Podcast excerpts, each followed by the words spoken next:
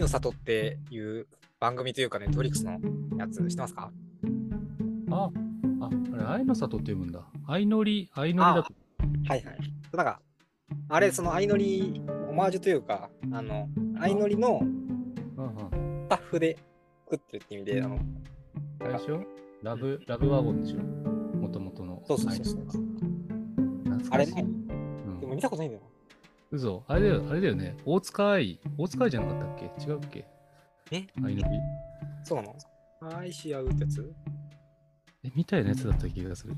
ちょちょっと大塚愛はテレサじゃゃないよね。出てはなかった。あ、主題歌か。な未来の地図。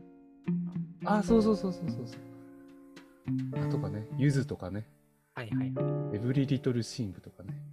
い。そうだったね。ちょっと僕がついていけないわ。夏、はい、俺結構元の相相乗りは見てたわ。そうなの、逆にね。あ、そっちの話も聞いてな。そう。僕は相乗りは逆に通ってなくて、で今回、愛の里っていうやつが、あの、はいネットフリックスでやられると。で、ポッドキャストのうん。紹介で最初聞いて、えー、こうなんか、僕の好きなうんうんうん。なんてポッドキャスト？無限まやかしってやつまやかし？そうそうそうそう。なんか、これいつも読めないんだよな。無限まやかしのあの、無限まやかし。本当だ、コンテンツ語りラジオ。そうそうそうそう。はいこれで紹介してて、えー、まあ、見てみるかと。見てみたわけですよ。はい。いや、僕はすごい、めちゃくちゃ面白かった。本当？僕、割とね、愛の、愛の里は、あの、再生に15分ぐらいでちょっと、あ、ちょっと合わないかもと思って離脱しちゃった早い。系なんですけど、はいまあね、それで言うと、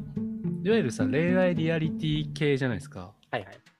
え、な、なんだっけな、その、相乗り？相乗りはなんか見てたんだけど、最近のテラハとかは、ちょっと乗れなくて、うん。見てなくて。で、あ、なんか、相乗り見てたけど、愛の里再生してみたら、テラハの中高年バージョンか。うーん、まあいいかなと思って、うん。あの、一旦スキップってか離脱しちゃったんだけど、はい。え、テラハも見てた？それで言うと。テラハ僕通ってないんだよな。全然過去最近、過去の表現できなくてやばいな。それ、それなのになんか急にこの愛の里は刺さった。まあでもこれがほぼほぼ初恋愛リアリティショーってことですかじゃああ、でもそれで言うとね、前見たのはね、ラブイズブラインド。あ。あ、なんか聞いたことあるな、それ。どういうやつだっけ？なんか、あの、顔は見ないで、あ声だけで、あの、カップルを決めて、あ、で、結構その後があって、カップル決めたら、うんあの、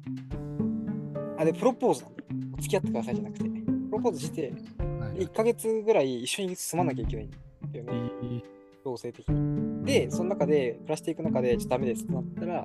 リタイア。で、最後まで行ったら、結婚しますっていう、ものすごい短期で結婚するっていう、なんか、あ、そこまで行くんだ。そうあれよね海、海外のやつですよね。日本版じゃないよね。あに海外版から日本版が来て、うん、そう、ラブイズブランドジャパンっていうのがあって。それは見たね。これもよかった、面白かったんだよな。で、なんか、うん。この比較、僕の見てる範囲で言うと、あと一つ見たのがあれかな、バチェロバチェローレッテ。あ、それは俺も見たわ。バチェラーは見てないな。あれ？どっちがどっちだっけ？バチェラーが？バチェラーが、男があの求婚される。男が一人のやつね。そうそうそうそう。あバチェローレッテは、あ、しかも2回目見たいんだよ、多分。1回目の、うん。あごめん、ちょっと、ピーポーピーポー通っちゃったわ。バチェローレッテは、まああれ、福田萌子さん。あなんこれああ、あれね、あの、す、スギちゃんが気になって見たんだよね、バチェラー。ああ、そうそうそう、鈴木ちゃんね。スギちゃんね、ね、あの、まあ、絵か絵描きアーティストでさ、それで、なんか爆跳ねして、古典とかやってたんだけど、ね、まあまあいいや、スギちゃんの話は。杉ちゃんを取っていくね。そうそうそう。で、まあ、ちょっといろいろ過去との比較はあったけど、まあ、今回は、アイヌサトっていう。まあでもそう。今の多分系譜というか、僕が見て、うん、見られたやつって多分似てるというか、うん、なぜ好きだったか、まあ、見てたか、まあ、好きだったかないですけど、まあなんか、確かに、ワン、1話、2話で離脱したする人は結構うちがわかるというか、はい、あ、本当、うん、まあ、いきなりなんか、役者、性の話が繰り広げられ。そうだっけ？あ そう、そこまで言ってないのか、もはや。そこすらもね、なんかそうね、なんかあの、最初にこうあだあだ名とみんな6人ぐらい紹介したあたりでも、あ、なんかいいやと思って。あ、まあなるほどね。まあ、確かに、まあだからテレビって残酷というかさ、やっぱ、うん、あんだけその画面にさ、うん、人の顔がずっと映り込んでさ、うんうん、名前があって、やっぱ綺麗な人というか、まあ、見た目がね、その、あの、入られる、そ、そこがやっぱ最初のハードルが残酷だなって思うんだけど。そうね、だって、う。んうん、割とさ、だってこれまでの恋愛リアリティショーってさ、うん、まあ、そさっきのバーチェローレットの福田萌子さんでもそうだし、まあ、テラ派のメンバーとか、あのこのラブイズブラウンドのメンバーとかもやっぱり、基本的にはななんかこう、まあ、なんていうの、まあ、モテそうっていうかさ、まあ、ちょっとキャラクターっぽいっていうかさ、はいこうパッと見で、あ、なんか、まあ、芸能人っぽいって言っていいのかな。ちょっと派手な人が、まあ、キャストとして呼ばれてると思うんだけど、はい、割と愛の里はみんな本当そう、あのね、マチコン見せ見さ見せられてるみたいだなと思って、うん、やめちゃったんだけど、なんか、あれ、あんま興味出ないな、この人たちにって。はいはいはい。そこを突破すると、なんか面白くなるんですか、あれは。なっちゃいます。なっちゃいます。そう、なんか最初はそう、確かに、やっぱさ、難しいよね。なんか、テレビって本当、本当入り口として、見た目がバッて入ってきて、うん、そこでやっぱりいろいろ乗り越えてなと思うけど、でもまあそうだよ。でも僕の多分特性でもあるんだけど、まあ別に見た目がどうちゃらっていうのはあんまりこが関係なくて、別に皆さん、僕見たらめちゃくちゃ綺麗な子、かっこいいさったりするんだけど、まあ、でもやっぱそれが年とかあったりすると、普通の、あの、こういう恋愛リーダー入れてし、と比べては一般人に見えるっていうのは言ってあって、まあそこはありつつ、そうね、でもやっぱ見応えが出てくるのは、それぞれのなんか過去の階層的というか、なんでここに参加したのかみたいなところがちょっと入ったりするわけですよね。はいはいはい、そうすると、やっぱね、みんなね、人生なんですよ、本当に。もう、すごいですよ。なんか割とバツイチとか、そういう人もいるよね。そうそう。バツイチみたいな話とかだと、まあ、過去結婚はしてたけど、うん、そうだからネタバレになっちゃうから、からはあのだ何者準備で見たいっていう人は、かない方がいいかもしれないけど、やっぱ最初に感動するポイントは、最初の告白までのところは、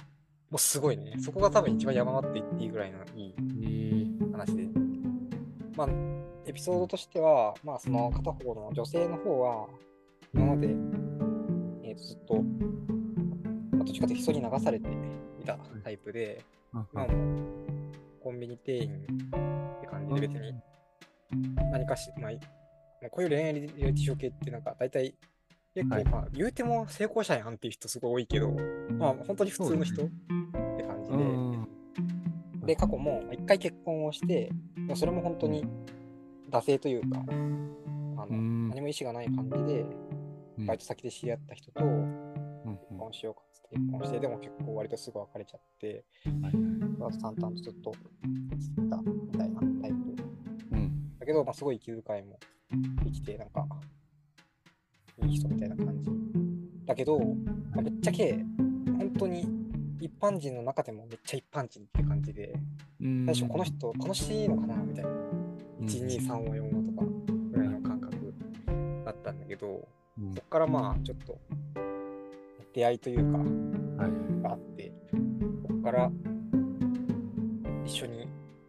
なんか作業するんだよね。その中で。その中での葛藤というか、すごい一緒に見てて楽しいけど、でもこの人は自分向いてないかもしれない。で実際にライバルみたいな人もいて、っていうところはありつつ、うん、でもまあ、完全に売ってくれてもいいからけど、自分はここで気持ちを伝えたいっていうのを、一番地味で一番、なんか、普通ってすごい自分でも思っちゃってる人が、一番最初に一歩踏み出していく姿が、うん、やばいね。号泣だね。もう。何か。えー、あれって、基本さ、あの、古民家、でっかい古民家みたいなとこで、まあ、共同生活するわけじゃないですか。そうそういうのってどういうふうに描かれるの？その普通普通なのか？それともなんかゲームっていうかレクリエーションとか？ああ、うん、それで言うとなんかすごいレクリエーションとかあそう多分、うん、僕相乗り見てないけどでも相乗りで感じたことがあるとか言ってたのなんかちょっとゲーム的ななんかこれやろうみたいな、ったらしいっていうのはなんかそこが結構自然なのもなかなか好感が持てて、まあなんかまず一人よくわかんないダッシュ村のおじさんみたいな人がいて、あの、いろいろ教えてくれくれて、古民家が最初ボロボロなわけですよ。ああ、そっか、その立て直しみたいなとこから始まるそうそうそうそう、もりもり立て直したりして、あとなんか小屋とか作ろうかとか、その、なんか僕最初って言ってたけど、その前に一人撃沈した、うん、あの、うん、でっかい骨格があった。それはそれはそれで面白かったんだけど、はいはい、2回目はさ、まあ、そこはい。いや。で、うん、その僕がすごい感動したって言ってた骨格までの流れとかは、それこそになんか女子部屋を、うん、その男性1人とその女性で、うんうん、もう2人でみっちり全部作り込むみたいなのをずっとやってて、うんうん、そういうなんかここをちゃんと作るかってなんか目標を決めてめっちゃ作業するみたいなのはあった。なんかなるほどね。やっぱさそのままあなんだろう。共同体作るっていうかさその、うん、確かあれってあそこで初めましてじゃない。まあ他の恋愛バラエティもそうだけど。でそれがなんかいわゆる大学生っぽい人とかさなんか経営者っぽい人がそういうコミュニティを作るのって、まあ、なんとなく他人事として見てられそうなんだけどそれがなんかもうバツイチとかなんかコンビニ店員で40歳50歳ですみたいな人がなんか一回まっさらになってまたもう一回そういう関係性作っていく過程ってなんかヒヤヒヤ。そうだね。なんかそそそういうのはなんか確かに見たことなかったなって今話聞いてて。そうねああ、そうなんだよな。そういう意味で言うと、やっぱ、また一つ、ここはすごい良かったなっていうか、企画がいいなって思ったのは、なんかそれこそバチェロレッテとかさ、もう、好きですっていう、そのなんか、いかに好きを伝えられるかがメインじゃん。はいはいはい。人ってさ、うん、もう好きで付き合うこと前提でなんか、最初から関係性気づかないっていうかさ、うん。としいじゃん。なんかもう、でもすごい表層的に見えちゃうね、はい、初めてのコミュニケーションとか。はいはい、私もすごいあなたが好きで。なやっぱこうなんかかかっこつけかっこつけてるっていうか、うん、ね、なんか勝ち取ることに目的がいってるような感じは。そうそうそうそう。で弱みを見せるのもさなんか、うん、好かれるために弱み出してんじゃねみたいな。まあ、かっこいい悩みね。そうそうそうそう。なんか正直そう見えちゃうのがあったりとか。なっちゃうけど、まあ、共同作業とかだと別に、まあ、好きな人と組むこともあるけど、別に好きじゃない人と組む時とかもあって、うんうん、で、まあ、好きな人と組んだとしてもそうじゃない時とかでも、まあ、一緒に作業していく中で感じるところ、でそれで気づかれる関係性とか、そこはなんか、無理やり感がなくて。し、まあ、多分プロフィールとか年齢的に見ると、そういう表面的な、まあ、好きとかかっこつけを一周回ってきてる人たちで、作られてるバラエティーショーだから、なんかそこは確かに。いや、でも、ま いや、でも見るかな。あ見なくていいよ、全然。でもね、それで言うとね、また面白いのがね、今言った通り、その、年齢一回一回りしてるから、そういう見た目とかで選ばないでしょって言うじゃん。うん、最初全員見た目で選びます。なんか、なんかさ、一人だけめっちゃめっちゃってっていうかまあ若いイケメンみたいなあ、はい、まあ、若い綺麗どころみたいな人がいるなとは思った。1話 ?1 話の最初の段階で。まあ、そうね。そこら辺は結局なんかみんなすごい見た目でいくんだけど、でも僕らも最初は正直、まあ、この人がちゃんといろいろ奪い去っていくのかなみたいな思うんだけど、やっぱ見ていく過程とかで、みんなね、すげえいいとこあるし、すげえ嫌なとこあるなっていうのが見えてくると、いい最終的にみんなめっちゃ好きになっちゃう。え、これ？感じもいい、ね、もう終わってるんだっけ？終わってます。割と一気見しました？一気見ましたね。全く終わってから全部見た。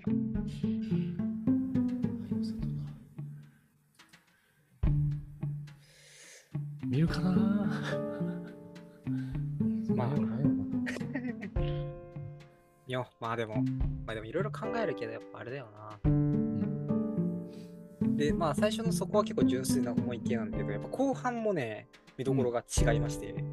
後半はね、より、あ、そう、最初に言ったそのいい感動したってやつは、まあ、言うても30代なんだよね。はいはいはい。でもその後の、まあ、その後も30代か、30代の人と、うん、もうむしろ60歳ぐらいの人、恋愛模様。みたいな話になってくるんだけど、30の方は、もう、いやもう正直12話ぐらいとかまで、あもういやもういつもうさっさと行けよみたいな、なんかなんかいいじゃんみたいな感じなんだけど、うん、見えてくるのが、いやまあまだちょっと本音、深いところまで話せない気がするっていうのがちらほら伏線としてはあって、で、ちょっと本当にガチに踏み込み始めるのが13話ぐらいからで、で、まあ、家族とか、うん、その場に表出していないしがらみとか思いみたいな、そこのぶつけ合いみたいなのが起きてきて、そこは人生だな、みたいな感じに。人と生きる、人と、個人と個人で好きだから作って、そうそういう話じゃない。領域での対話がすげえ来るものが。で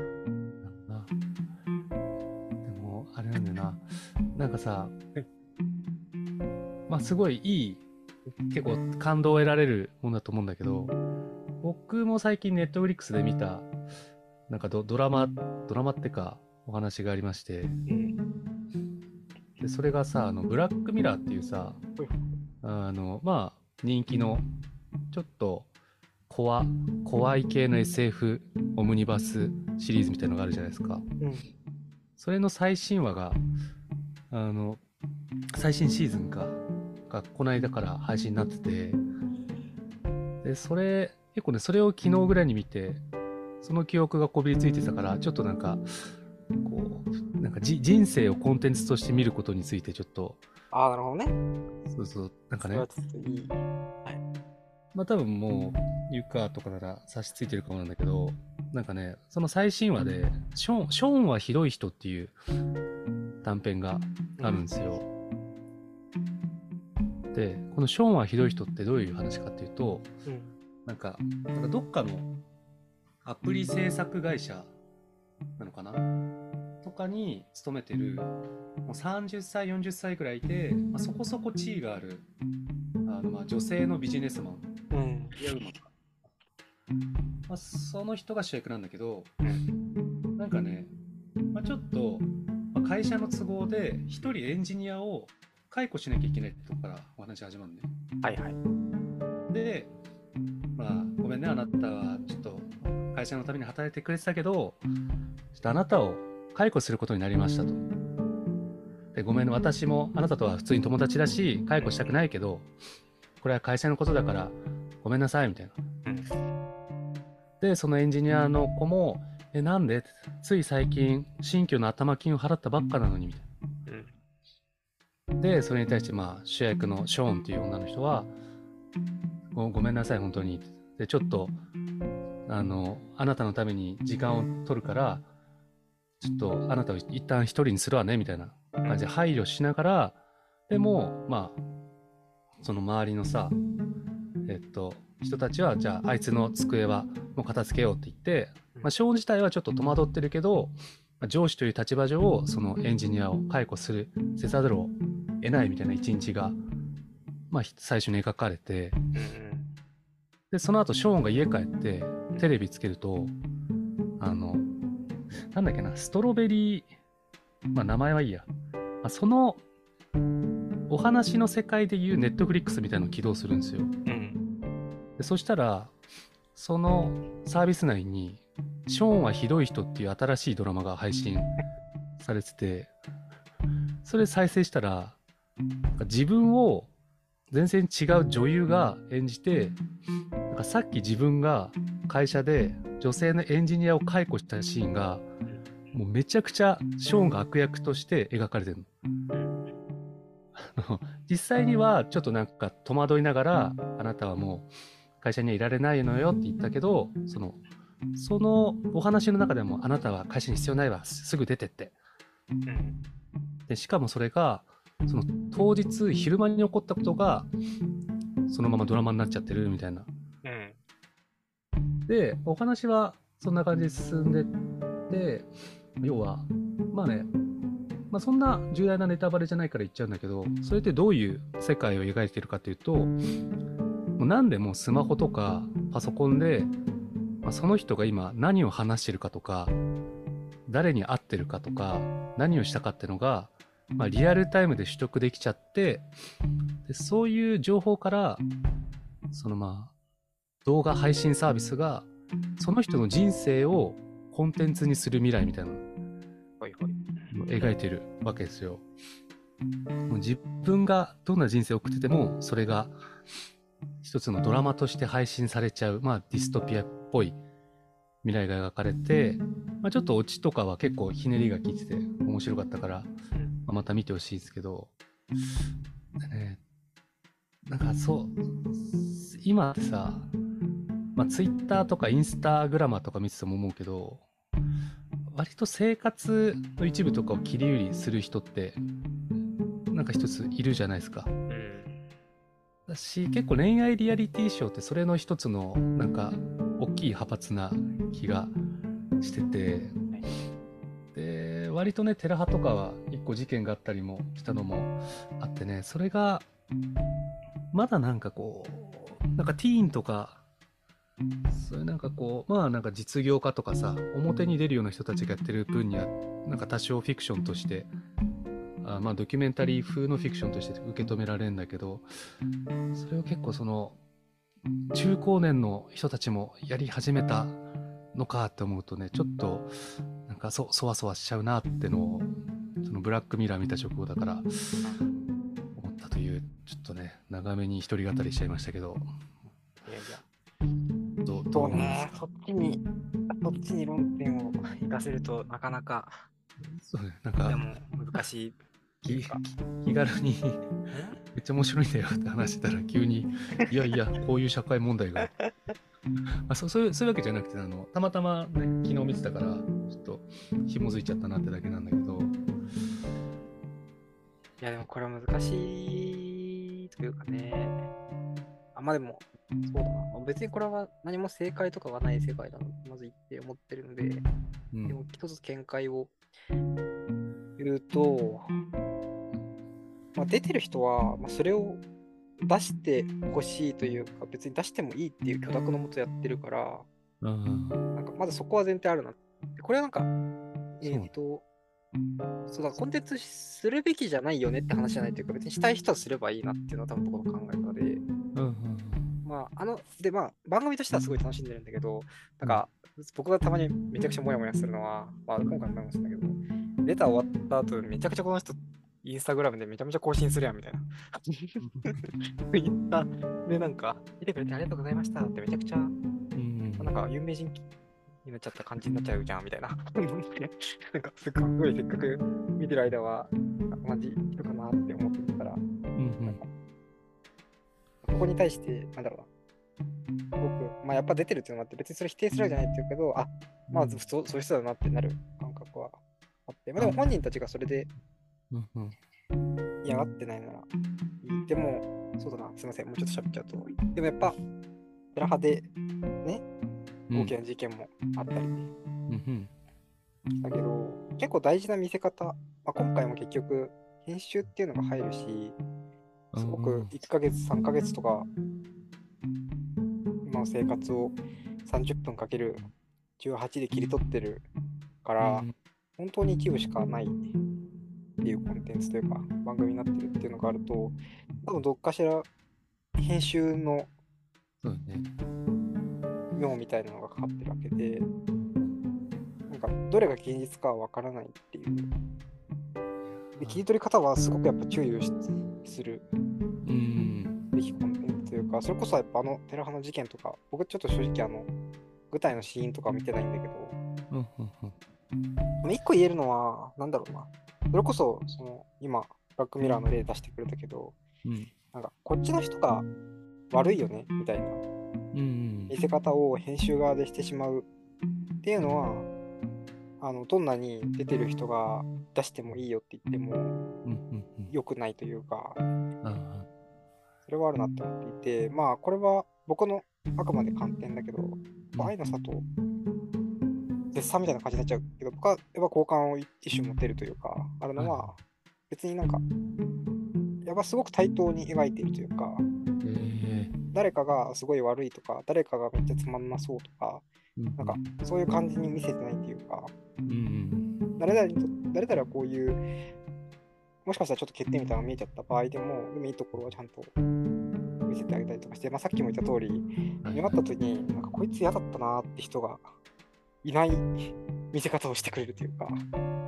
れはすごいよね。やっぱり、まあ、番組とか作るんだったらさ、絶対まあ、悪者とか、まあ、ななんていうの、まあ、起伏を作った方がお話としては成立させやすいけど、そういうことしてない。そうそうそう。ここはでも、ある種、なんだろうね、コンテンツを作る側の重い責任なのかなって今、すごく思って、出してみんなに見せるってことは、誰かを貶める見せ方はしてはいけないっていう覚悟は必要になってくる世界なのかなっていうのはすごく思ったし、またあれだな、僕の仕事ともつながってくんなって今思ってる。うん。あ、でもそれと僕の仕事ともつながってくんな。そうだよ。なんか、え僕からちょっと話して。はい、どうぞ。なんか僕とかは、そう、それこそ仕事とか、やってるのって、うん、まあ、なんかいろんな会社内のチームがすごい喧嘩してたりとか、はいはい、めっちゃ分断があるみたいな状態に対して、まあ、個別でインタビューをしていったりとかして、はいはいはい、なんかことこくっつけてあげたらいいかなみたいな場を作ってあげて、まあ、ワークショップとかやったりとかして、まあ、お客さんの会社の中でいい関係性が築かれるといいなっていう気持ちで、はいろやっていくんだけど、まあ、結局、その、みんな、なんだろう、表面上だけ見ると、あいつがすげえ嫌なんですよみたいな話とか。まあまあ、それはね、人間だからあるよな。そうできてきていて、で、まあ、個別に聞いていっても、うん、ぶっちゃけここはね、みたいな話とかがすげえある。中で、でも、でも僕らの仕事ってそこに結構ズケズケ入っていって、あなたとあなたで話し合いましょうっていう場を作っていく。ので、で、脳準備で、じゃあ、お願いしますって言っても意味ないわけで、結局そこで話を聞いた話とかを、えっと、うまく前提を伝えながら、この人はこう言ってた、この人はこう言ってた、で、こういう場が設定されている、みたいな話を誰かを傷つけることなく、うまく足場として情報を渡してあげて、今まで表層的にすごいいがみ合っていた人たちがちゃんとその僕らが引き出してあげた言葉をもとに、えー、なんか共に歩める関係性を築いてもらうっていうなんかそういうことをやる。だけどでもそこはすごい責任を感じるというか、はいはいはい、やっぱ本音を引き出してる時点でこれをどう使うんだっていうのは、まあ、どっかしら頭にかすめるぐらいのディープな質問とかをしたりするわけですよね。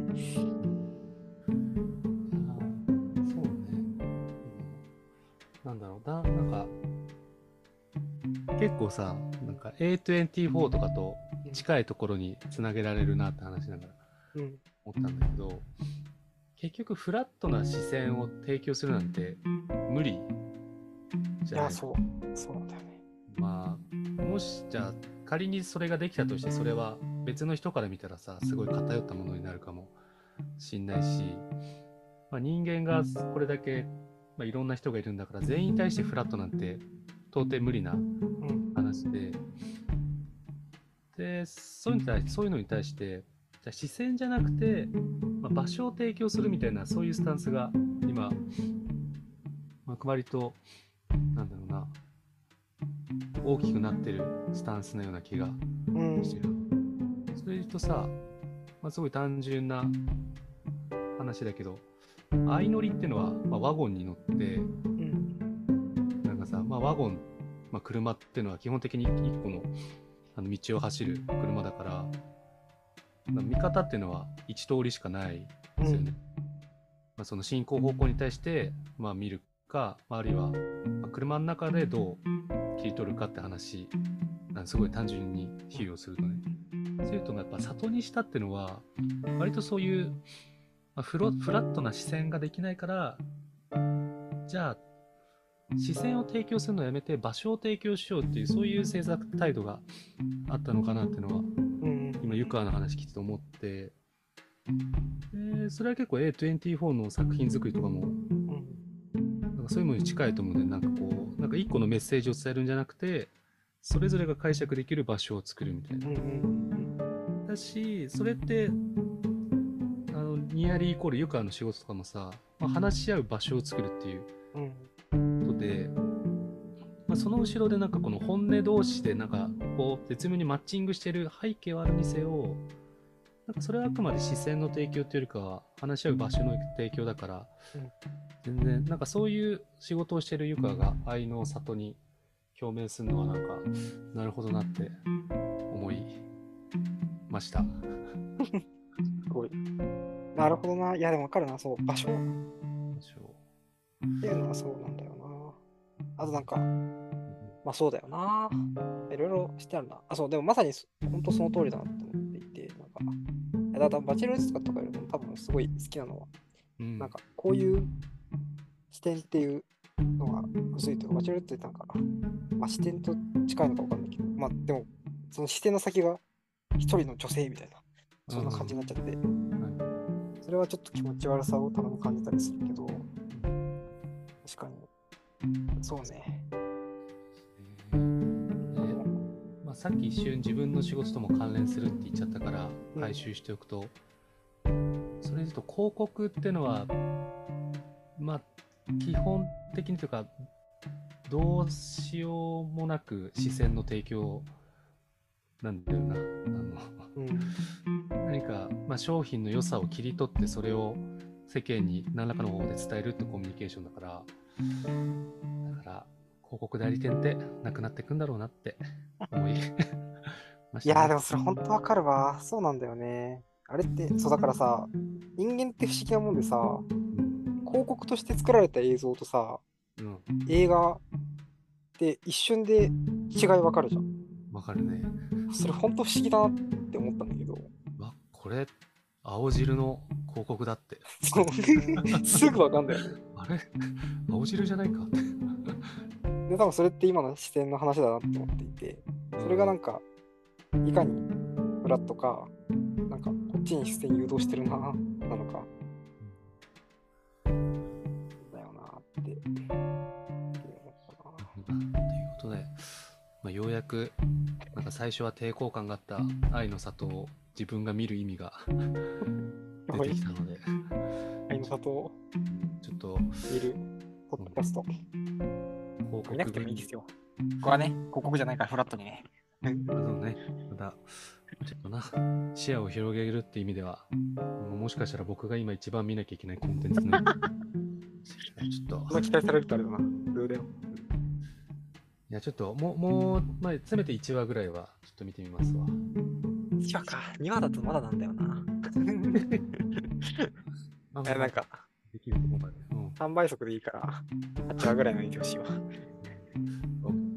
まあちょっとまあね、流し見かもしんないけど、一旦見てみますわ。はい、ます。はこのくらいで、ですかね。で、